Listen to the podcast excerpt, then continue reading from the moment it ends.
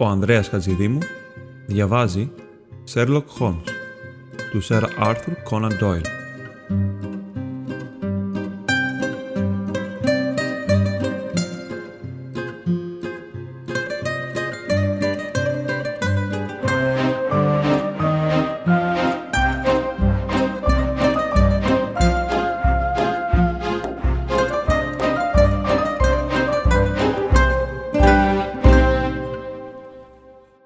Κεφάλαιο 12 Η παράξενη ιστορία του Τζόναθα Σμόλ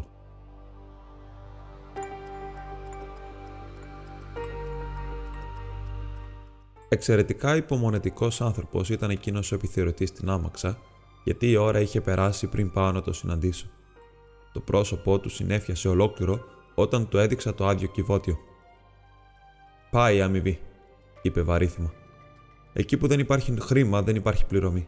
Η απόψινή δουλειά θα άξιζε από ένα δεκάρι στο Σαν Μπράουν και σε μένα, αν ο θησαυρός ήταν εκεί. Ο κύριος Ταντέους Σόλτο είναι πλούσιος, είπα. Θα φροντίσει να αμυφθείτε είτε με θησαυρό είτε άνευ. Ο επιθεωρητής κούνησε το κεφάλι του αποκαρδιωμένο, ωστόσο. Είναι άσχημη δουλειά, επανέλαβε. Και το ίδιο θα σκεφτεί και ο κύριος Άθενιν Τζόουνς. Η πρόβλεψή του αποδείχτηκε σωστή, γιατί ο detective έδειξε χαμένος αρκετά όταν έφτασα στην οδό Μπέικερ και του έδειξα το άδειο κουτί. Είχαν μόλις φτάσει ο Χόλμς, ο κρατούμενος και εκείνος, γιατί είχαν αλλάξει τα σχέδιά τους ώστε να αναφέρουν στο τμήμα καθοδόν. Ο σύντροφός μου τεμπέλιαζε στην πολυθρόνα του με τη συνήθεια απαθή του έκφραση, ενώ ο Σμολ καθόταν αδιάφορα απέναντί του με το ξύλινο πόδι του μαζεμένο πάνω από το γερό. Καθώς επέδειξα το άδειο κουτί, έγειρε πίσω στην πολυθρόνα του και γέλασε δυνατά. Αυτή είναι δική σου δουλειά, Σμολ, είπε ο Άθελνι Τζόουνς σε μένα. Ναι, τον έκρυψα εκεί που ποτέ δεν θα βάλετε χέρι πάνω του, αναφώνησε θριαμβευτικά. Είναι ο θησαυρός μου και αν δεν μπορώ να έχω τη λεία μου, θα φροντίσω πολύ καλά να μην την έχει κανείς.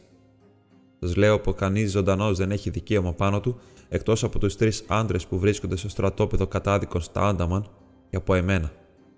Γνωρίζω τώρα πως δεν μπορώ να το χρησιμοποιήσω και γνωρίζω πως ούτε και εκείνη ενεργούσα καθ' όλη τη διάρκεια τόσο για εκείνους όσο και για εμένα. Ήταν ανέκαθεν το σημάδι των τεσσάρων για όλους μας. Λοιπόν, γνωρίζω θα με προτιμούσα να κάνω ό,τι ακριβώς έκανα και θα πετάξω το θησαυρό στον Τάμεση από το να τον αφήσω σε φίλους και συγγενείς του Σόλτο ή του Μόρσταν. Δεν ήταν για να τους κάνουμε πλούσιου αυτό που κάναμε στο Αχμέτ. Θα βρείτε το θησαυρό εκεί που είναι το κλειδί και εκεί που βρίσκεται ο μικρός Τόγκα. Όταν είδα πως η λάντσα σας θα μας πρόφτενε, έβαλα τη λία σε ασφαλές μέρος. Δεν υπάρχουν ρούπιες για εσά σε τούτο το ταξίδι. Μας κοροϊδεύεις μόλ, είπε ο Άθελιν Τζόν αυστηρά. Αν ήθελες να πετάξεις τον θησαυρό στον Τάμεση, θα σου ήταν ευκολότερο να έχεις πετάξει το κουτί και όλα τα άλλα. Ευκολότερο για μένα να το πετάξω και ευκολότερο για εσά να βρείτε, απάντησε με ένα δαιμόνιο πλάγιο βλέμμα. Ο άντρας που ήταν έξυπνος αρκετά για να με εντοπίσει είναι αρκετά έξυπνος για να ψαρέψει ένα σιδερένιο κουτί από τον πάτο ενός ποταμού. Τώρα που είναι σκορπισμένα για πάνω από πέντε μίλια ή κάπου τόσο, ίσως να αποβεί δυσκολότερη δουλειά. Μου πήγε η καρδιά να το κάνω όμως. Είχα μισοτρελαθεί όταν μας προλάβατε. Ωστόσο δεν υπάρχει θλίψη από αυτού. Είχα τα πάνω στη ζωή μου και είχα τα κάτω μου, όμως έμαθα να μην κλαίω πάνω από το χειμένο γάλα. Πρόκειται για ένα ιδιαίτερα σοβαρό ζήτημα, Σμολ, είπε ο detective. Αν είχε συνδράμει την δικαιοσύνη αντί να την αποτρέπεις καθ' αυτόν τον τρόπο, ίσως να είχε μια καλύτερη τύχη στη δική σου. Δικαιοσύνη, γρίλησε ο πρώην κατάδικος. Ωραία δικαιοσύνη. Ποιαλού λία είναι αυτή, αν όχι δική μας. Που είναι η δικαιοσύνη στο να τα παρατήσω σε εκείνους που δεν τα κέρδισαν ποτέ; Δείτε πώς τα κέρδισα. Είκοσι μακριά χρόνια σε εκείνο τον ελώδη βάλτο, όλη μέρα στη δουλειά κάτω από τη μάγκλη όλη νύχτα αλυσοδεμένος στις βρωμερές τρόγλες των κατάδικων, με κουνούπια να με τσιμπάν, να βασανίζομαι από πυρετό, να τυραννιέμαι από κάθε καταραμένο μαύρο αστυνομικό που λάτρευε να βγάζει τα αποθυμένα του στο λευκό. Έτσι κέρδισα το θησαυρό του Άγκρα. Και εσείς μου μιλάτε για δικαιοσύνη επειδή δεν αντέχω να νιώθω πως πλήρωσα αυτό το τίμα μόνο και μόνο για να τα χαρεί κάποιος άλλος. Θα προτιμούσα να κρεμαστώ χίλιες φορές ή να δεχτώ ένα από τα βέλη του τόγκα στο πετσί μου παρά να ζήσω σε κελί καταδίκου και να νιώθω πως κάποιος άλλος ζει στην άνεση σε ένα παλάτι με χρήματα που θα έπρεπε να είναι δικά μου. Ο Σμολ είχε ρίξει τη μάσκα της στοικότητας και όλα αυτά έρχονταν σε ένα αγριεμένο στρόβιλο από λέξεις, ενώ τα μάτια του άστραφταν και οι χειροπέδες χτυπούσαν από την παθιασμένη κίνηση των χεριών του. Μπορούσα να καταλάβω καθώς είδα την οργή και το πάθος του άντρα πως δεν επρόκειτο για αβάσιμο ή αφύσικο τρόμο που κατέλαβε τον ταγματάρχη Σόλτο, όταν αρχικά έμαθε πως ο τραυματισμένος κατάδικος βρισκόταν επί τα ίχνη του. Ξεχνάς πως δεν γνωρίζουμε τίποτα από όλα αυτά, είπε ο Χόλμς ήσυχα. Δεν ακούσαμε την ιστορία σου και δεν μπορούμε να γνωρίζουμε σε τι βαθμό η δικαιοσύνη ίσως αρχικά να ήταν με το μέρος σου. Λοιπόν, κύριε, υπήρξατε εξαιρετικά δίκαιος προς εμένα μολονότι κατανοώ πως εσάς πρέπει να ευχαριστήσω για τούτα τα βραχιόλια γύρω από τους καρπούς μου. Ωστόσο, δεν τρέφω καμία εχθρότητα γι' αυτό. Δεν έχω καμία επιθυμία να αποκρύψω κάτι. Ό,τι λέω είναι η αλήθεια και μόνο η αλήθεια. Κάθε λέξη. Σας ευχαριστώ, μπορείτε να αφήσετε το ποτήρι πλάι μου εδώ και θα κουμπίσω τα χείλη μου πάνω του αν στεγνώσω. Είμαι από το Worcestershire, ο ίδιος, γεννημένος κοντά στο Πέρσορ. Τολμώ να πω ότι θα βρίσκατε ένα σωρό σμόλ να ζουν εκεί τώρα αν θα κοιτάσατε. Συχνά σκέφτηκα να κάνω μια βόλτα εκεί τριγύρω, μα η αλήθεια είναι πως δεν ήμουν και ποτέ το καμάρι της οικογένειας και αμφιβάλλω αν θα χαίρονταν τόσο να με δουν. Ήταν όλοι τους σταθεροί άνθρωποι της Εκκλησίας, μικροί αγρότες, ξακουστοί και σεβαστοί στην επαρχία, ενώ εγώ ήμουν ανέκαθεν κομμάτι περιπλανόμενος. Τουλάχιστον όμως όταν έφτασα κοντά τα 18, δεν τους δημιούργησα περισσότερα προβλήματα, γιατί μπλέχτηκα σε έναν καυγά για ένα κορίτσι και μπορούσα μονάχα να ξεμπλέξω υπηρετώντας τη Βασίλισσα και κατατασσόμενο στο τρίτο σώμα της φυκιοφόρου της Βεγγάζης, που μόλις ξεκινούσαν για την Ινδία. Δεν ήταν γραφτό μου να κάνω πολύ στρατιωτιλίκι.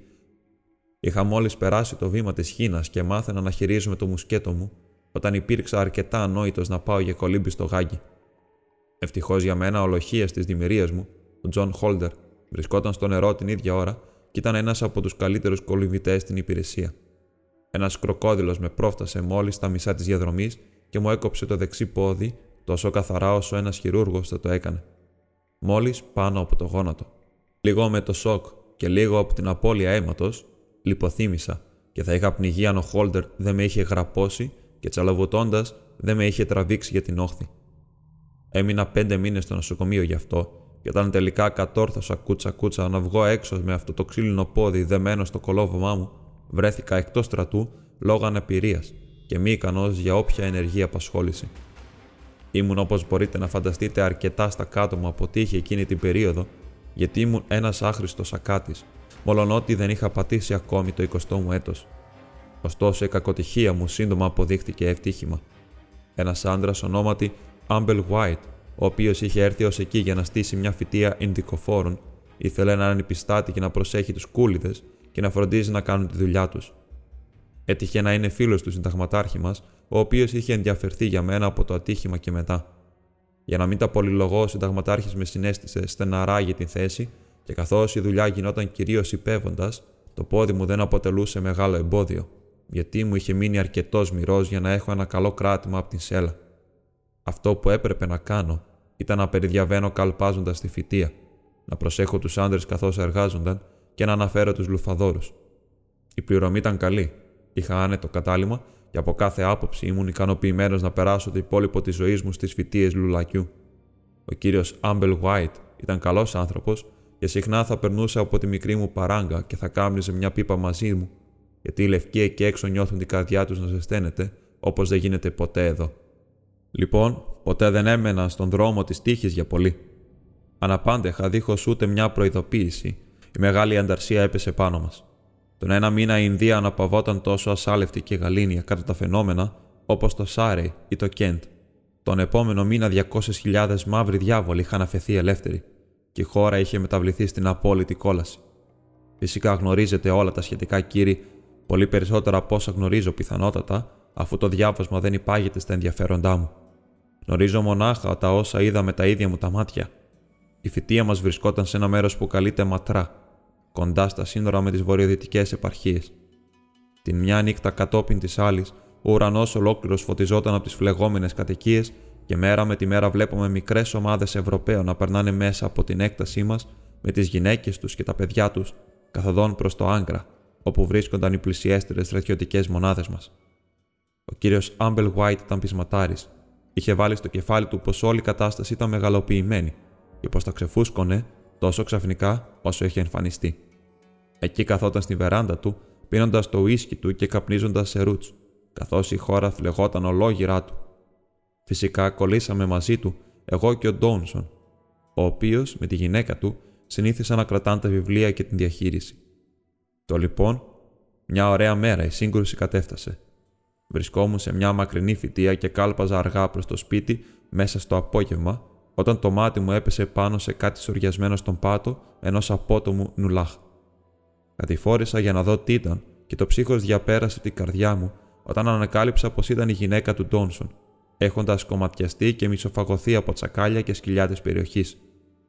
Λίγο μακρύτερα στον δρόμο, ο Ντόνσον ο ίδιος κοιτόταν πεσμένος μπρούμητα, απολύτως νεκρός, με ένα άδειο περίστροφο στο χέρι και τέσσερις Ινδοί επαναστάτες κοίτονταν αντικριστά μεταξύ τους απέναντί του.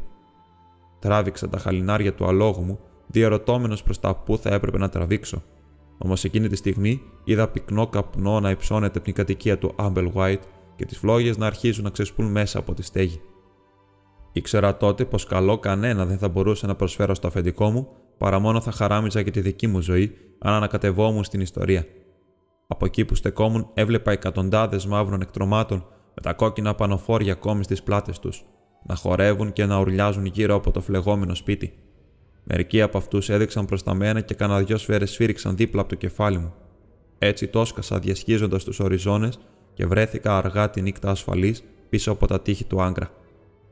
Όπως αποδείχτηκε, ωστόσο, ούτε και εκεί υπήρχε κάποια μεγαλύτερη ασφάλεια. Ολόκληρη η χώρα έμοιαζε με μελίση.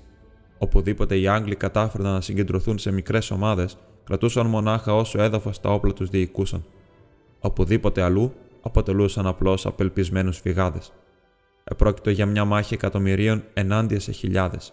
Και το χειρότερο κομμάτι του ήταν πως εκείνοι οι άνθρωποι που αντιμαχόμασταν, πεζοί, με άλογο και πολυβολητές, ήταν τα ίδια μας τα επίλεκτα στρατεύματα, τους οποίους είχαμε διδάξει και εκπαιδεύσει, χρησιμοποιούσαν τα ίδια μας τα όπλα και φυσούσαν τις δικές μας άλπιγγες. Στο Άγκρα βρισκόταν το τρίτο σώμα τη φεκιοφόρο της Βεγγάζης, μερικοί Σιχ, δυο ουλαμοί υπηκού και μια πυροβολαρχία πυροβολικού. Ένα εθελοντικό σώμα από υπαλλήλους και εμπόρους είχε σχηματιστεί και σε αυτούς κατατάχτηκα, ξύλινο πόδι κλπ.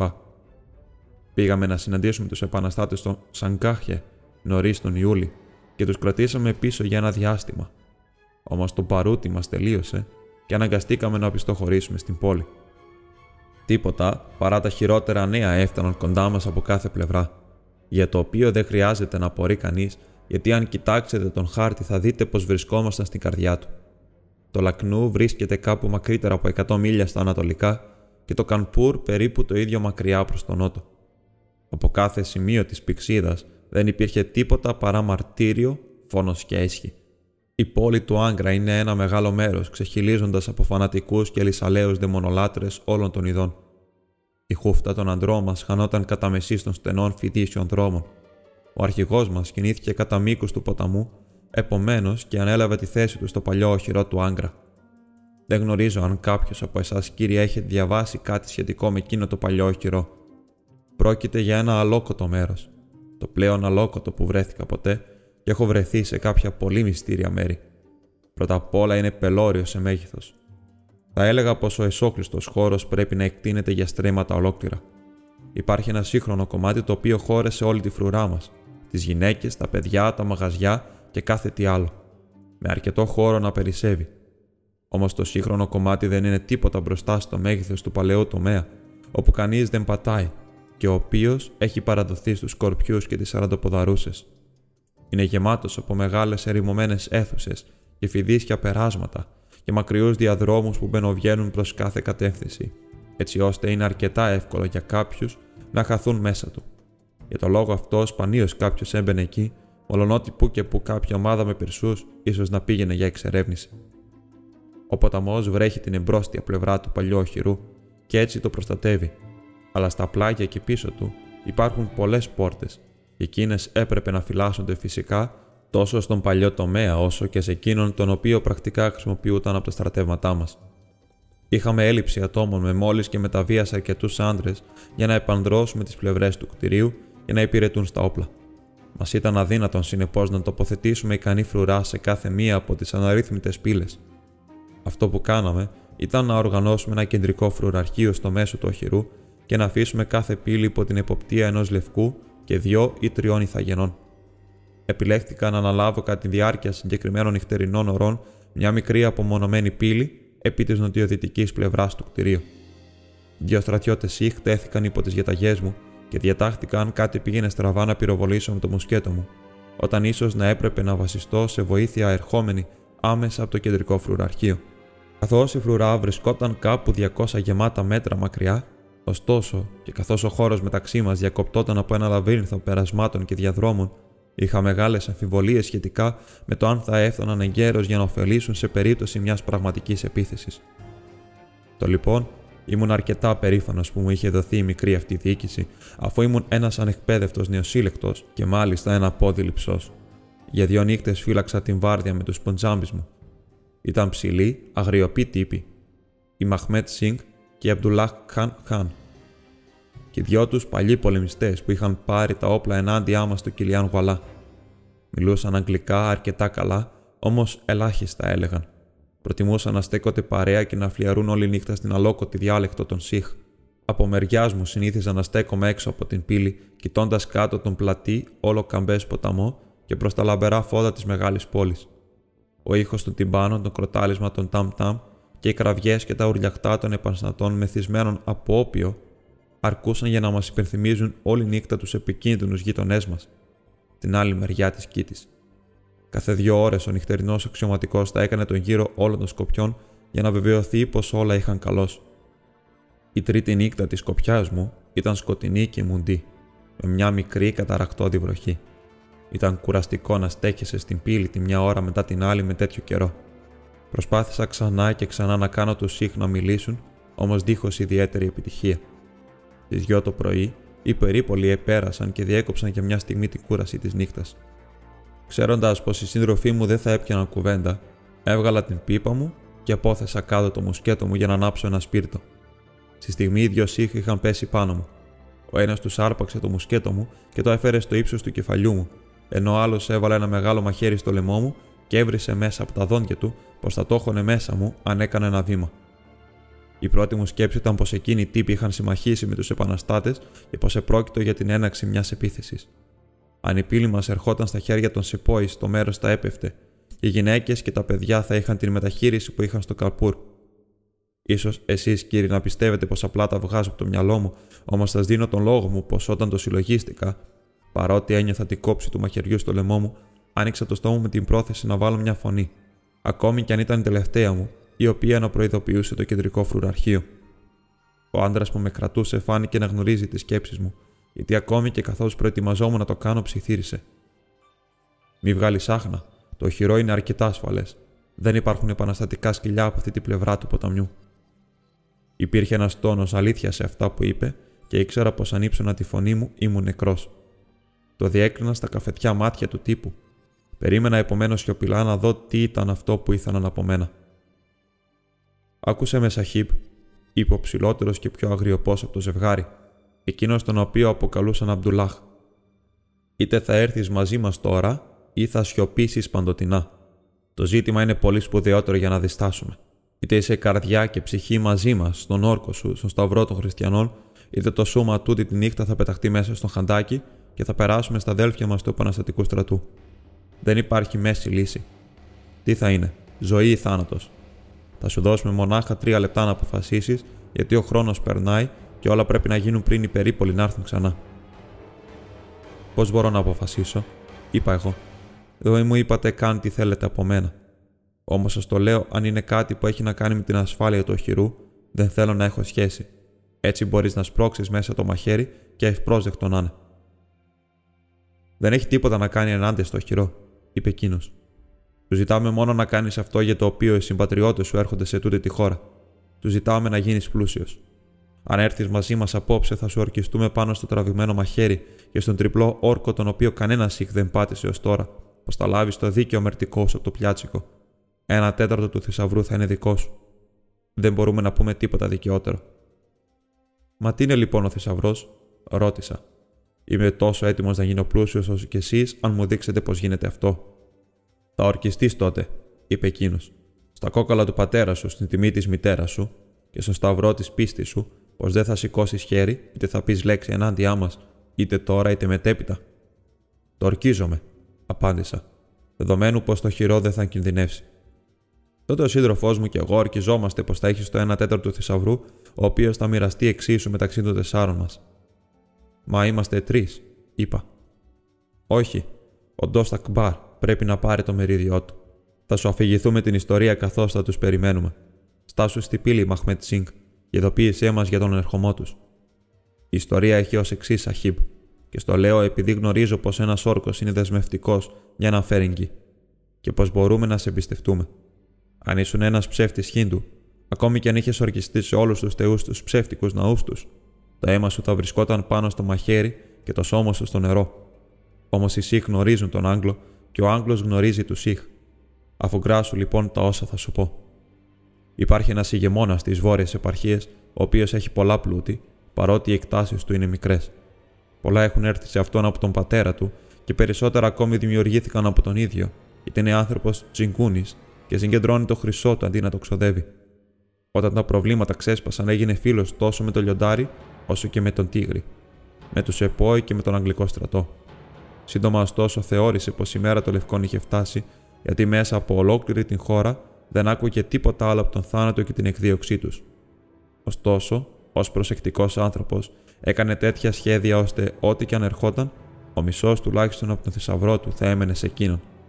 Ό,τι ήταν από χρυσό και ασήμι κράτησε κοντά του στα υπόγεια του παλατιού του, αλλά τους περισσότερους πολύτιμους λίθους και τα διαλεκτά μαργαριτάρια που είχε, τα τοποθέτησε σε ένα σιδερένιο κουτί και το έστειλε με έναν έμπιστο υπηρέτη, ο οποίος υπό την αμφίεση ενός εμπόρου θα το έφερνε στο οχυρό του Άγκρα, για να παραμείνει εκεί μέχρι η χώρα να βρεθεί σε περίοδο ειρήνης. Έτσι λοιπόν, αν οι επαναστάτες κέρδιζαν, θα είχε τα λεφτά του. Αν πάλι ο στρατός, τα πολύτιμα πετράδια του θα σώζονταν για αυτόν. Έχοντας συνεπώς χωρίσει τον θησαυρό του, αφοσιώθηκε στον αγώνα των Σεπόης, αφού ήταν ισχυρή στα σύνορά του. Κάνοντας το αυτό, το τονίζω αυτό, Σαχίπ, η περιουσία του αποδίδεται δικαιωματικά σε εκείνους που έμειναν πιστοί στις αρχές τους.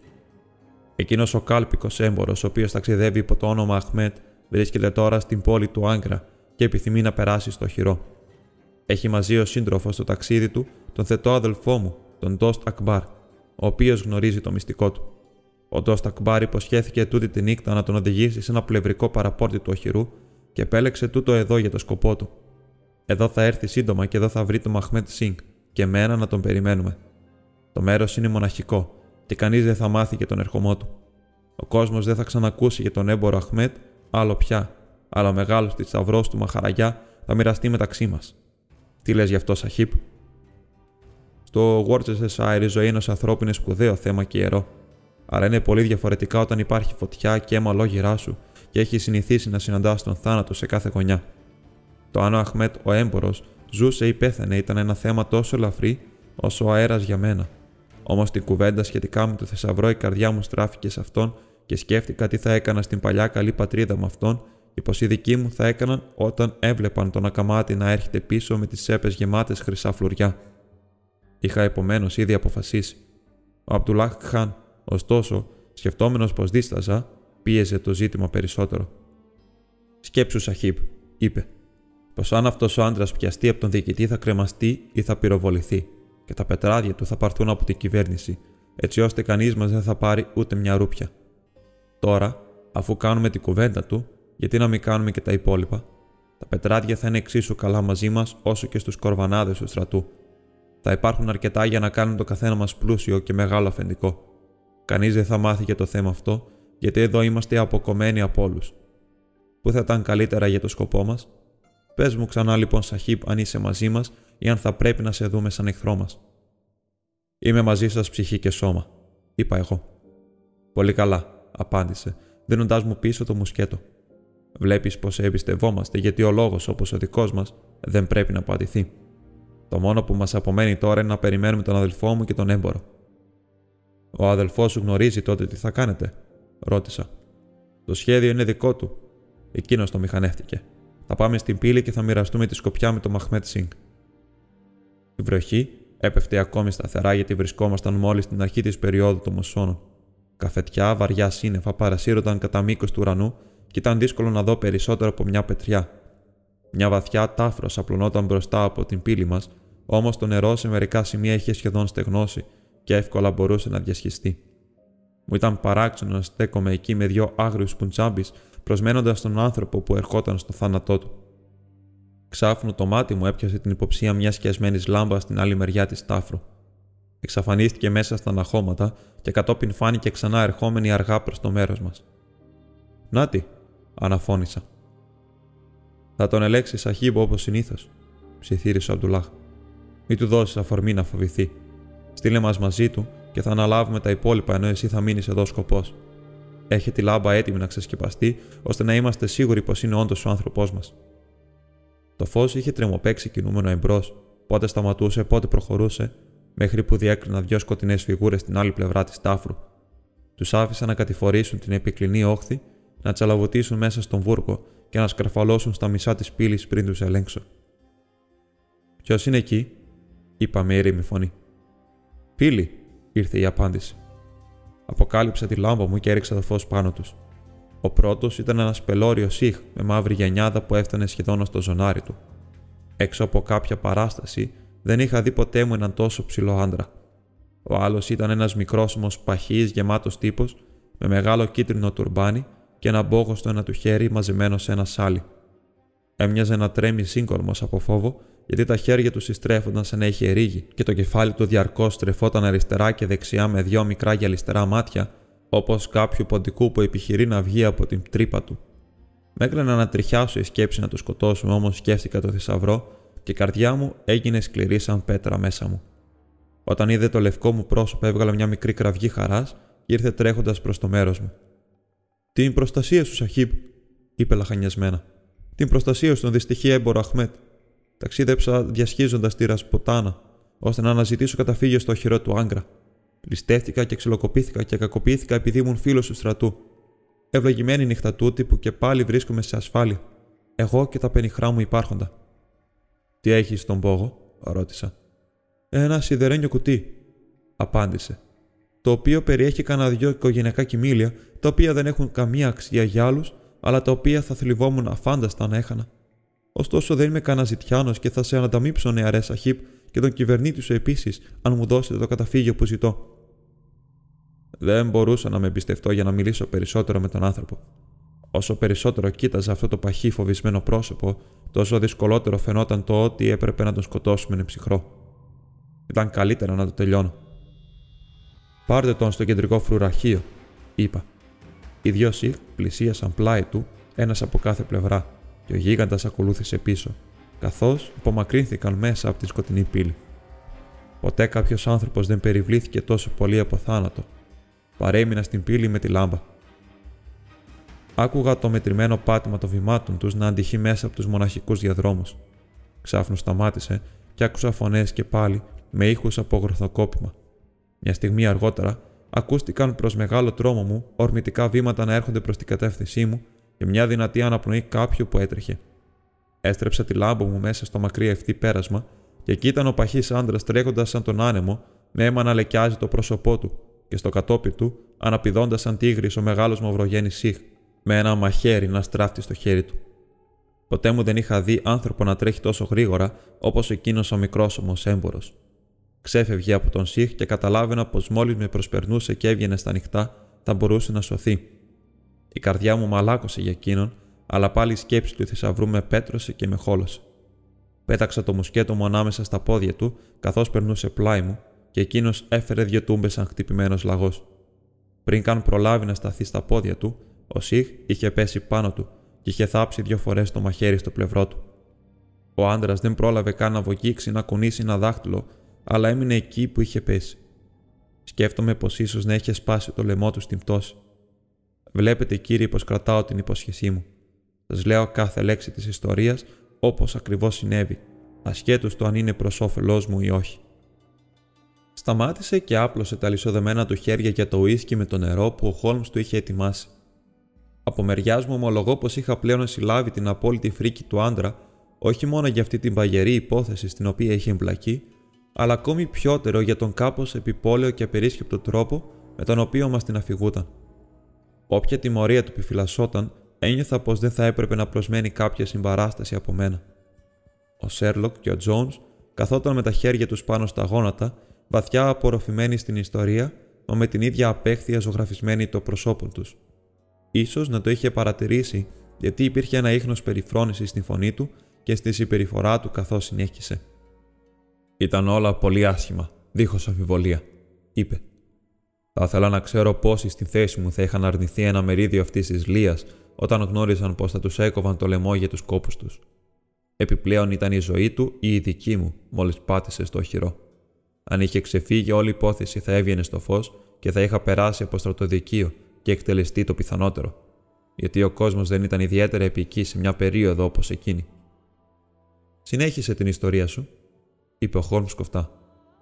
Λοιπόν, τον κουβαλήσαμε μέσα, ο Απτουλάχ, ο Ακμπάρ και εγώ, και ήταν αρκετά βαρύς επίσης παρά το ότι ήταν τόσο κοντός. Ο Μαχμέτ Σίνγκ αφέθηκε σκοπός στην πύλη. Το μεταφέραμε στο μέρος που οι Σίχ είχαν προετοιμάσει. Ήταν αρκετά μακρύτερα εκεί όπου ένα φοιτήσιο πέρασμα οδηγούσε σε μια μεγάλη άδεια αίθουσα, η τούβλινη τύχη της οποίας είχαν αρχίσει να καταραίουν. Το χώμα είχε βυθιστεί σε κάποιο σημείο κατασκευάζοντας ένα φυσικό τάφο. Έτσι, αφήσαμε τον Αχμέτ τον έμπορο εκεί, έχοντα τον πρώτα καλύψει με πεσμένα τούβλα. Τελειώνοντας, όλοι μας επιστρέψαμε πίσω στον θησαυρό. Ήταν πεσμένος εκεί που τον είχε ρίξει όταν δέχτηκε την πρώτη επίθεση. Το κουτί ήταν το ίδιο το οποίο αναπαύεται ανοιχτό πάνω στο τραπέζι σας. Ένα κλειδί κρεμόταν από ένα μεταξωτό κορδόνι για εκείνο το σκαλισμένο μάντελο στην κορυφή του. Το ανοίξαμε και το φως της λάμπας λαμπύρισε πάνω σε μια συλλογή πετραδιών όπως εκείνες για τις οποίες είχα διαβάσει και σκεφτεί όταν ήμουν μικρό παιδί στο Πέρσορ.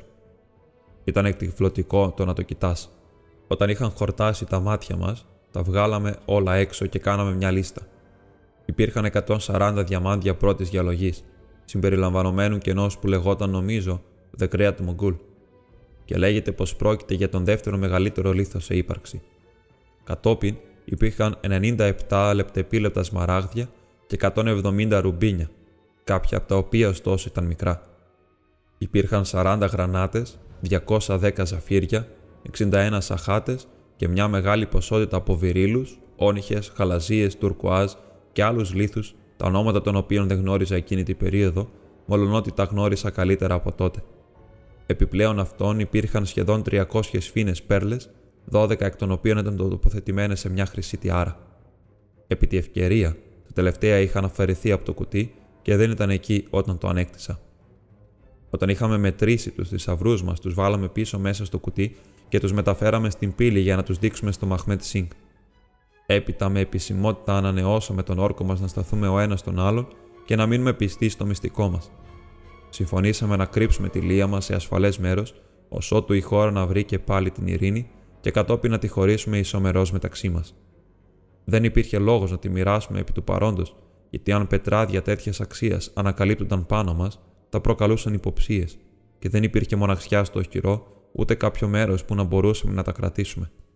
Μεταφέραμε το κουτί επομένως στην ίδια αίθουσα που είχαμε θάψει το σώμα, και εκεί, κάτω από συγκεκριμένα τούβλα στον πιο καλοδιατηρημένο τοίχο, κάναμε ένα κούφωμα και βάλαμε το θησαυρό μας. Σημειώσαμε προσεκτικά το μέρος και την επόμενη μέρα έφτιαξα τέσσερα σχέδια, ένα για τον καθένα μας, και έβαλα το σημάδι των τεσσάρων μας στο κάτω μέρος, γιατί είχαμε ορκιστεί πως πάντοτε θα ενεργούσαμε για όλους, έτσι ώστε κανένα να μην είχε το πλεονέκτημα. Πρόκειται για όρκο που μπορώ να βάλω το χέρι στην καρδιά μου και να ορκιστώ πως ποτέ δεν πάτησα. Λοιπόν, δεν υπάρχει λόγος να σας πω, κύριοι, πώ κατέληξε η Ινδική Ανταρσία. Όταν ο Βίλσον πήρε το δελχή και ο Σερ Κόλιν απελευθέρωσε το λάκνου, η ράχη της υπόθεσης είχε σπάσει. Φρέσκα στρατεύματα εισέρευσαν και ο Νάνας Σαχίπ εξαφανίστηκε από το μέτωπο.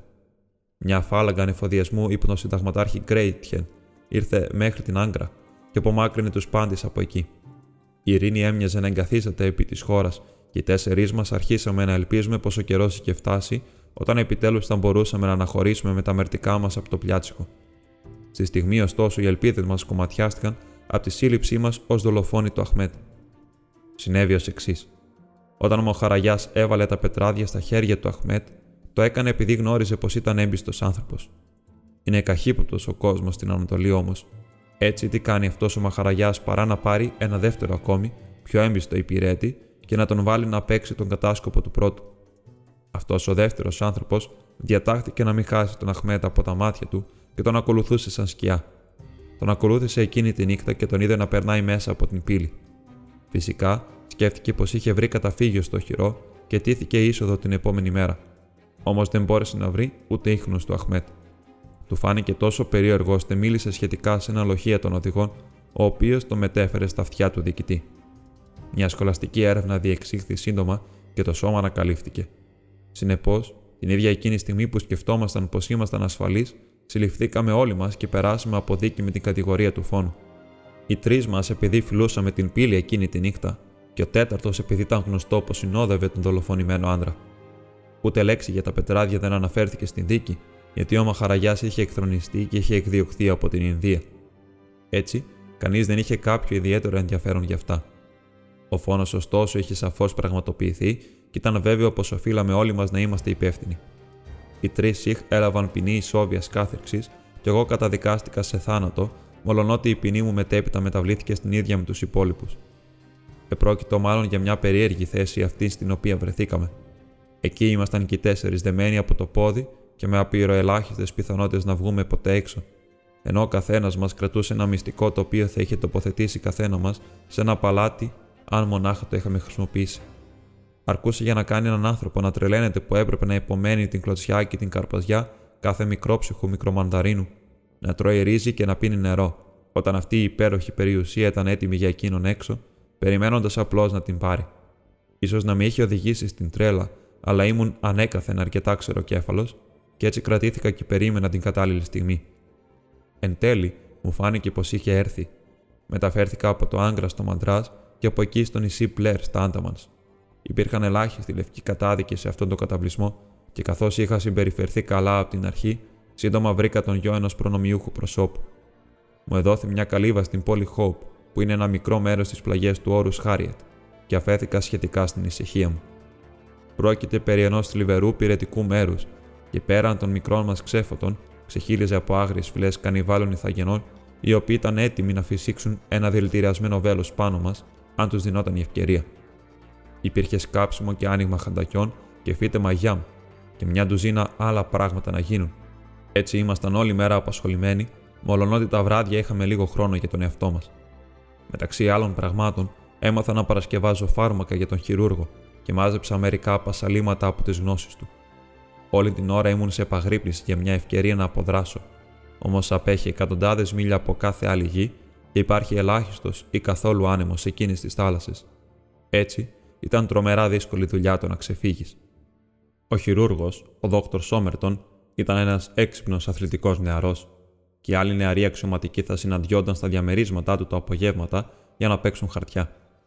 Το χειρουργείο όπου συνήθιζαν να παρασκευάζουν τα φάρμακα ήταν δίπλα στο καθιστικό του, με ένα μικρό παράθυρο μεταξύ μας.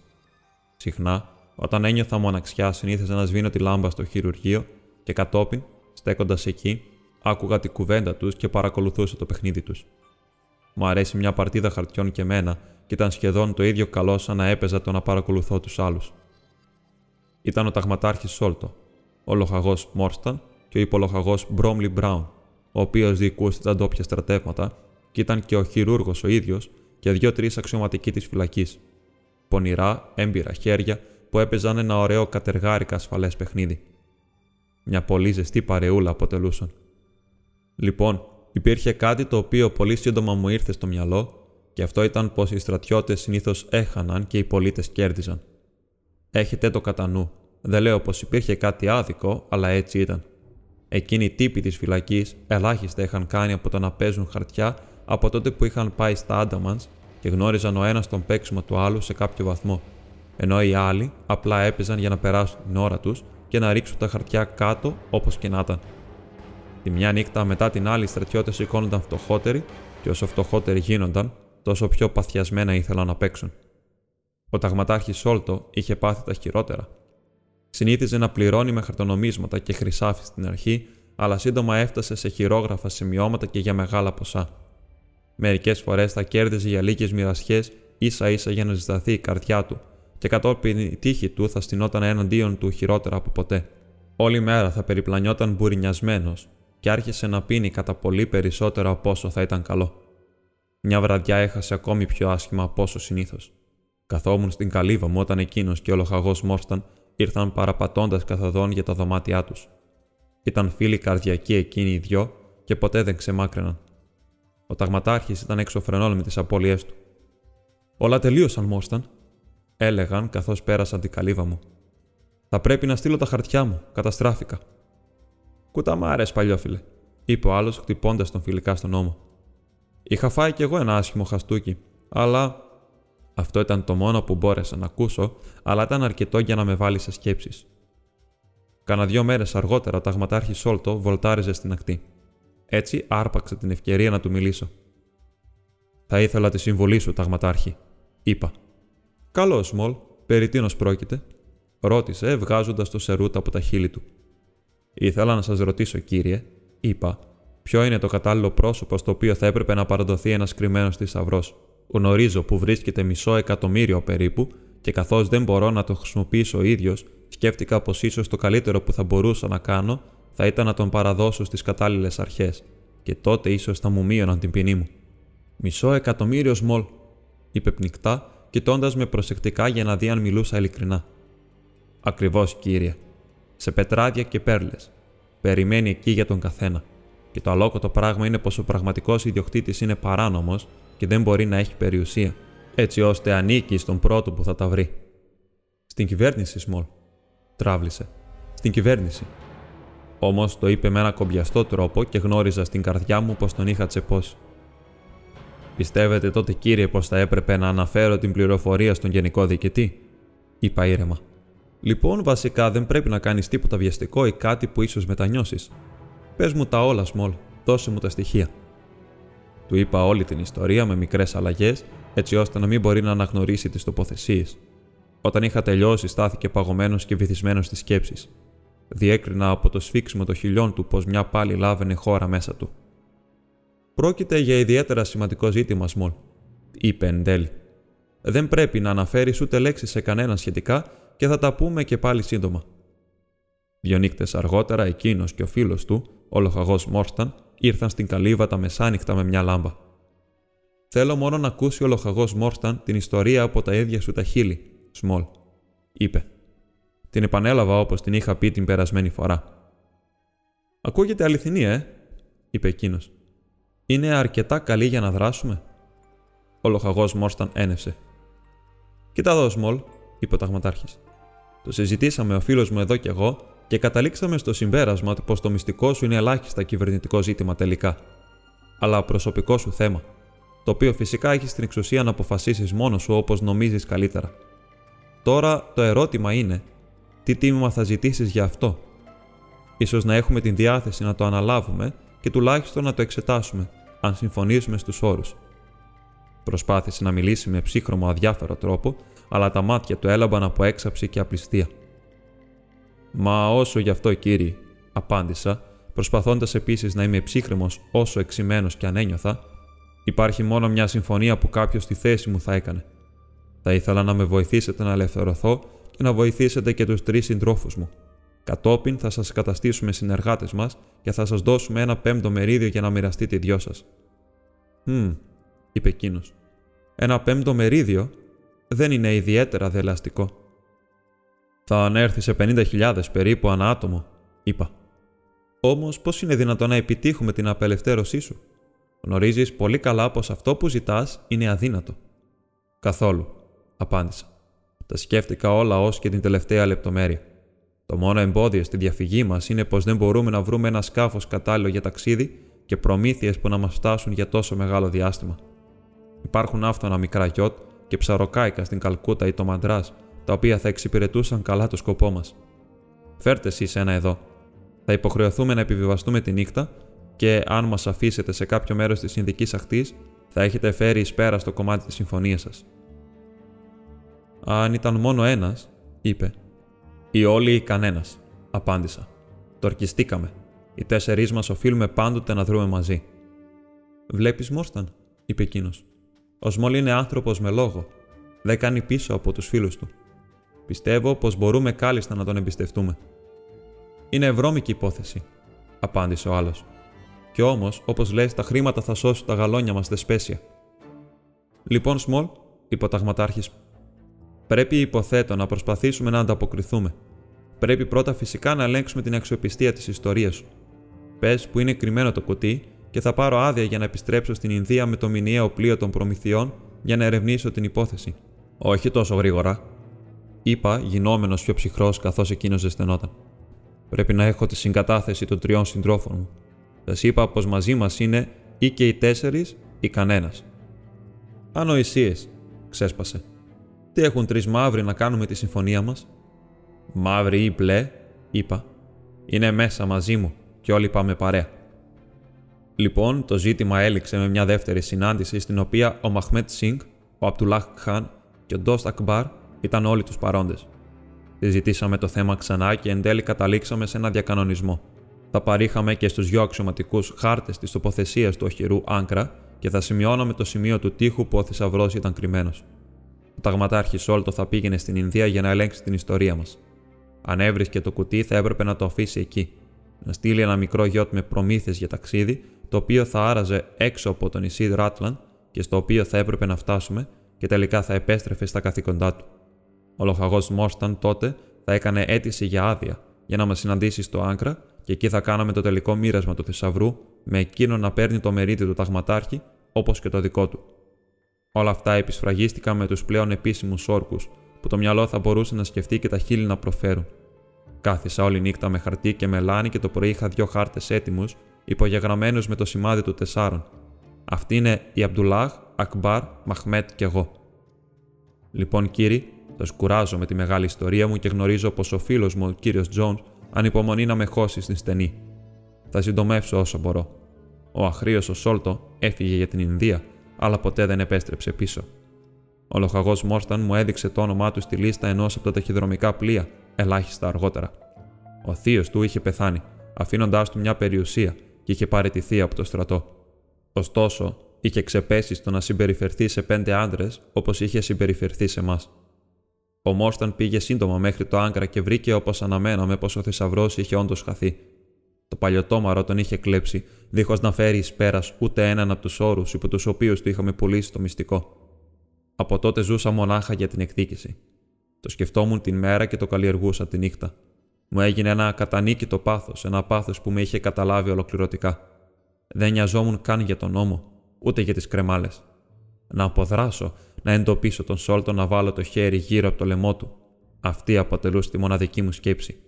Ακόμη και ο θησαυρός του Άγκρα αποτελούσε ένα μικρότερο ζήτημα στο μυαλό μου από όσο η σφαγή του Σόλτο. Λοιπόν, αποφάσισα πολλά πράγματα στη ζωή μου και ούτε ένα δεν υπήρξε που να μην έφερα εις πέρας. Όμως πολλά κουραστικά χρόνια πέρασαν πριν φτάσει η ώρα μου. Μια μέρα, όταν ο Δόκτωρ Σόμερτον είχε πέσει κάτω από πυρετό, ένας μικρός νησιώτης στον Άνταμαν εντοπίστηκε από μια παρέα κατά δίκο στον δάσος. Ήταν έτοιμο θάνατο και είχε πάει σε ένα μοναχικό μέρος να πεθάνει. Τον ανέλαβα παρότι ήταν τόσο φαρμακερός όσο ένα νεαρό φίδι, και μετά από κανένα δύο μήνες τον είχαν κάνει καλά και ικανό να περπατά. Εντυπωσιάστηκε μαζί μου τότε και ελάχιστα πήγαινε στο δάσος, μα πάντοτε τριγύριζε έξω από την καλύβα μου. Έμαθα λιγάκι την γλώσσα του από εκείνον και αυτόν τον έκανα να μου τρέφει ακόμη μεγαλύτερη αδυναμία. Ο Τόγκα, αυτό ήταν το όνομά του, ήταν ένας φίνος βαρκάρης και είχε ένα μεγάλο ευρύ χωροκανό δικό του. Όταν ανακάλυψα πως μου είχε αφοσιωθεί και πως θα έκανε τα πάντα για να με υπηρετήσει, είδα την ευκαιρία να αποδράσω. Το συζήτησα μαζί του. Θα έφερνε την βάρκα του κάποια συγκεκριμένη βραδιά σε μια παλιά προβλήτα η οποία δεν φυλασσόταν ποτέ. Και από εκεί θα με έπαιρνε. Του έδωσα οδηγίες να έχει αρκετά φλασκιά νερό, πολλά γιάμ, καρύδες και γλυκοπατάτες. Ήταν αφοσιωμένος και ντόπρο ο μικρός Τόγκα. Κανείς δεν είχε ποτέ έναν περισσότερο πιστό σύντροφο. Την κατονομασμένη νύχτα είχε την βάρκα του στην προβλήτα. Έτυχε ωστόσο και υπήρχε ένας κατάδικος φρουρός εκεί κάτω. Ένας ποταπός πάθαν, ο οποίος ποτέ δεν έχανε την ευκαιρία να με προσβάλλει και να με χτυπά. Είχα πάντοτε ορκιστεί εκδίκηση και τώρα μου δινόταν η ευκαιρία. Ήταν λες και η μοίρα τον είχε φέρει στον δρόμο μου ώστε να πληρώσω το χρέος μου πριν αφήσω το νησί. Στεκόταν στην ακτή με την πλάτη του σε μένα και την αραβίδα του στον ώμο. Κοίταξα τριγύρω για μια πέτρα με την οποία θα του έσπασα το κεφάλι, όμως καμία δεν βρήκα. Τότε μια άλλο πρόσαλη σκέψη μου ήρθε στο μυαλό και μου έδειξε που μπορούσα να βρω ένα όπλο.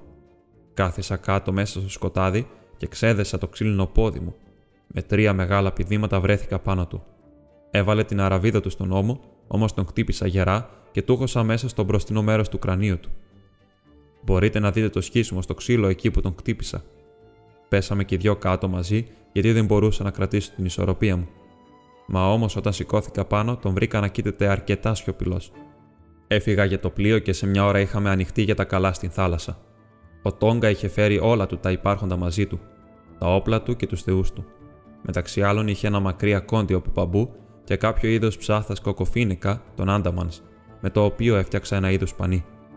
Για δέκα μέρες θαλασσοδέρναμε εμπιστευόμενοι την τύχη και την ενδέκατη περισυλλεγήκαμε από έναν έμπορο, ο οποίος πήγαινε από τη Σιγκαπούρη στο Τσιντάχ με ένα φορτίο μελεσιανών προσκυνητών. Επρόκειτο για ένα αλόκοτο πλήθος και ο Τόγκα και εγώ σύντομα καταφέραμε να βολευτούμε ανάμεσά τους. Είχαν μια εξαιρετική αρετή. Σε άφηναν στην ησυχία σου και δεν έκαναν ερωτήσεις.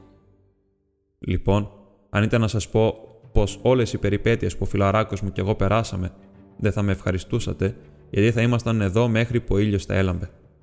Εδώ και εκεί παρασυρθήκαμε στον κόσμο με κάτι πάντοτε να εμφανίζεται για να μας κρατήσει μακριά από τον Λονδίνο. Όλο αυτόν τον καιρό, ωστόσο, δεν ξέχασα στιγμή το σκοπό μου. Ονειρευόμουν τον Σόλτο κάθε νύχτα. Εκατό φορές τον σκότωσα στον ύπνο μου. Επιτέλους όμως, κάπου πριν τρία με τέσσερα χρόνια, βρεθήκαμε στην Αγγλία. Δεν είχα μεγάλη δυσκολία να εντοπίσω πού ζούσε ο Σόλτο και στρώθηκα στην δουλειά για να ανακαλύψω αν είχε εκποιήσει τον θησαυρό ή αν τον είχε ακόμη. Έγινα φίλος με κάποιον που μπορούσε να με βοηθήσει. Δεν κατονομάζω ονόματα, γιατί δεν θέλω να χώσω άλλο σε μια τρύπα. Και σύντομα ανακάλυψα πως είχε ακόμη τα πετράδια. Κατόπιν προσπάθησα να τον πλησιάσω κατά πολλούς τρόπους, αλλά ήταν αρκετά πονηρός και είχε πάντοτε δύο πρωταθλητές παλαιστές εκτός από τους γιους του και τον Κιτμούτκαρ του να τον φρουρούν. Μια μέρα εν τούτης, άκουσα πως πέθαινε. Έτρεξα αμέσως στον κήπο του, λυσασμένο πως θα ξέφευγε μέσα από τα χέρια έτσι απλά, και κοιτώντας μέσα από το παράθυρο, τον είδα να κοίταται στο κρεβάτι του με τους γιους του ένθεν και ένθεν. Θα είχα αφανερωθεί και θα είχα δοκιμάσει τη τύχη μου με τους τρεις τους, όταν ακόμη και καθώς τον κοίταξα το σαγόνι του κρέμασε. Κι ήξερα πως είχε φύγει. Μπήκα στο δωμάτιό του την ίδια νύχτα, ωστόσο, και εξέτασα τα χαρτιά του για να δω αν υπήρχε κάποια αναφορά σχετικά με το που ήταν κρυμμένα τα πετράδια. Ούτε μια γραμμή όμως. Έτσι έφυγα, χολωμένος και αγριεμένος όσο κάποιος θα μπορούσε να είναι. Πριν φύγω, συλλογίστηκα πως αν ποτέ συναντούσα τους φίλους μου, τους Σιχ, και πάλι θα αποτελούσε μια ικανοποίηση να γνωρίζουν πως είχα αφήσει κάποιο σημάδι του μίσους μας. Έτσι έγραψα βιαστικά το σημάδι του τεσσάρων, όπως ήταν στο χάρτη μας, και το καρφίτσωσα στο στήθος του. Ήταν πάρα πολύ το να πήγαινε στον τάφο δίχως κάποιο ενθύμιο από τους ανθρώπους τους οποίους είχε ληστέψει και κοροϊδέψει. Βγάζαμε τα προστοζήν εκείνη την περίοδο, εκθέτοντας τον κακόμοιρο τον Τόγκα στα πανικύρια και σε άλλα παρόμοια μέρη σαν τον μαύρο κανίβαλο. Θα έτρωγε ομό κρέα και θα χόρευε τον χορό του πολέμου. Έτσι είχαμε πάντοτε ένα καπέλο γεμάτο πένες στο τέλος της μέρας. Μάθαινα ακόμη νέα από την οικία Ποντιτσέρη και για μερικά χρόνια δεν υπήρξαν καθόλου νέα εκτός του ότι αναζητούσαν το θησαυρό. Επιτέλους όμως έφτασε αυτό που περιμέναμε τόσο πολύ. Ο θησαυρός είχε βρεθεί. Ήταν πάνω στην κορυφή του σπιτιού στο χημικό εργαστήριο του κυρίου Μπαρθόλομιου Σόλτο.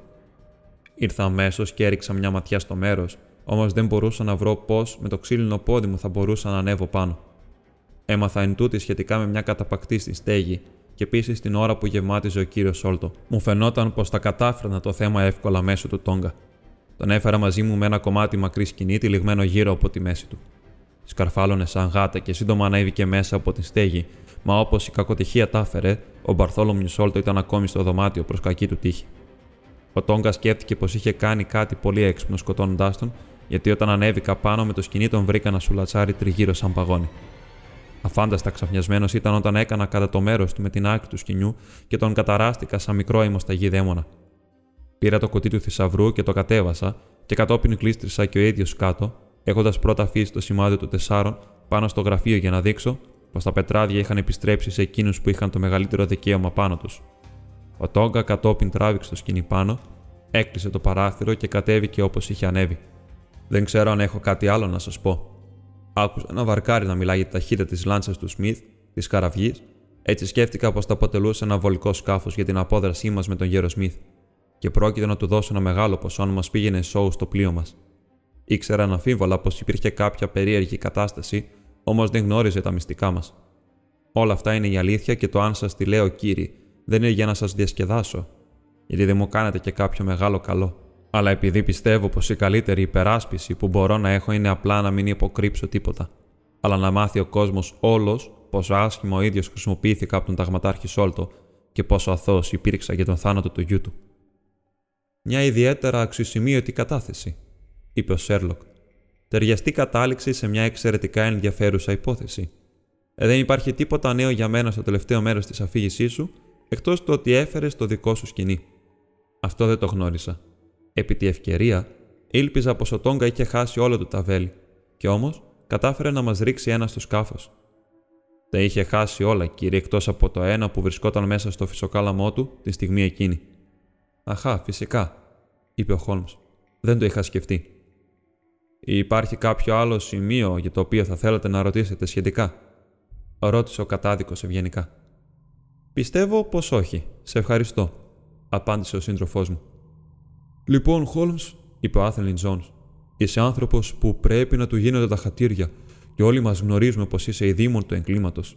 Όμως το καθήκον είναι καθήκον και το παρατράβηξα κάνοντας ό,τι εσύ και ο φίλος σου ζητήσατε.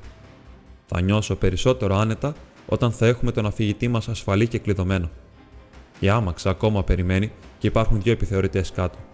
Είμαι υπόχρεος και στους δυο σας για τη βοήθειά σας. Φυσικά θα απαιτηθεί η παρουσία σας στην δίκη. Καλή σας νύχτα. Καληνύχτα, κύριε, είπε ο Τζόναθας Μολ. Εσύ πρώτος Μολ, σχολίασε ο κουρασμένος Τζόνς, καθώς άφηνα το δωμάτιο. Θα φροντίσω ειδικά να μην με κοπανίσεις με το ξύλινο πόδι σου, ασχέτως του τι έκανε στον κύριο εκείνο στα νησιά Άνταμαν. Ωραία, και ορίστε το τέλος του μικρού μας δράματος. Σχολίασα όταν είχαμε κάτσει κάτω καπνίζοντας σιωπηλή για λίγη ώρα. Φοβάμαι πως ίσως να είναι η τελευταία έρευνα κατά την οποία είχα την ευκαιρία να μελετήσω τις μεθόδους σου. Η δεσποινίδα Μόρσταν μου έκανε τη τιμή να με δεχτεί ως μελλοντικό της σύζυγο. Άφησε ένα θλιβερό αναστεναγμό. Το φοβόμουν, είπε. Ειλικρινά δεν μπορώ να σε συγχαρώ. Ήμουν κάπως πληγωμένος. Έχεις κάποιο λόγο να είσαι δυσαρεστημένος με την επιλογή μου, ρώτησα. Κανένα. Πιστεύω πως είναι μια από τις πλέον χαριτωμένες νεαρές κυρίες που συνάντησα ποτέ μου και ίσως να ήταν εξαιρετικά χρήσιμη σε μια τέτοια δουλειά όπως αυτή που κάνουμε. Έχει μια ολοφάνερη ικανότητα που εμφαίνεται από τον τρόπο κατά τον οποίο διατήρησε τον χάρτη του Άγκρα από όλα τα άλλα χαρτιά του πατέρα της. Όμως η αγάπη είναι κάτι συναισθηματικό. Και οτιδήποτε είναι συναισθηματικό αντιτίθεται στην αληθινή ψυχρή λογική την οποία θέτω υπεράνω όλων. Ποτέ δεν θα παντρευτώ εκτός κι αν υπερεαστεί η κρίση μου. Πιστεύω, είπα γελώντας, πως η κρίση μου ίσως να επιβιώσει τη δοκιμασία. Όμως εσύ φαίνεσαι κουρασμένος. Ναι, η αντίδραση έχει πέσει ήδη πάνω μου. Θα είμαι τόσο υποτονικός όσο ένα χαλί για μια εβδομάδα. Παράξενο, είπα. Πως ό,τι για κάποιον άλλον θα αποκαλούσατε μπελιά, εναλλάσσεται με τις κρίσεις εξαίρετης δραστηριότητας και ζωντάνιας. Ναι, απάντησε. Έχω τα προσόντα ενός τέλειου χασομέρι και επίσης ενός αρκετά δραστήριου τύπου. Συχνά σκέφτομαι αυτές τις γραμμές από τον γέρο Γκέτε. Η φύση αλίμονο δημιούργησε μια μόνο ύπαρξη από σένα, παρότι υπήρχε υλικό για έναν άνθρωπο καλό και έναν κατεργάρι. Επί τη ευκαιρία, επίκαιρα σχετικά με τούτη την ιστορία του Νόργουντ, βλέπεις είχαν όπως υπέθεσα κάποιο συνεργό στο σπίτι, ο οποίος δεν θα μπορούσε να είναι άλλος από τον Λαλ Ράο, τον μπάτλερ. Έτσι ο Τζον στην πραγματικότητα έχει την αμέριστη τιμή να έχει πιάσει ένα ψάρι στην σπουδαία του ψαριά. Η μοιρασιά δείχνει μάλλον άδικη, σχολίασα. Έκανες όλη τη δουλειά της υπόθεσης. Εγώ κέρδισα μια σύζυγο, ο Τζόνς παίρνει τα εύσημα. Πες μου, σε παρακαλώ, τι απομένει για σένα; Για μένα, είπε ο Σέρο Χόλμς. Παραμένει ακόμη το μπουκάλι της κοκαίνης. Και άπλωσε το μακρύ λευκό του χέρι για να το πάρει.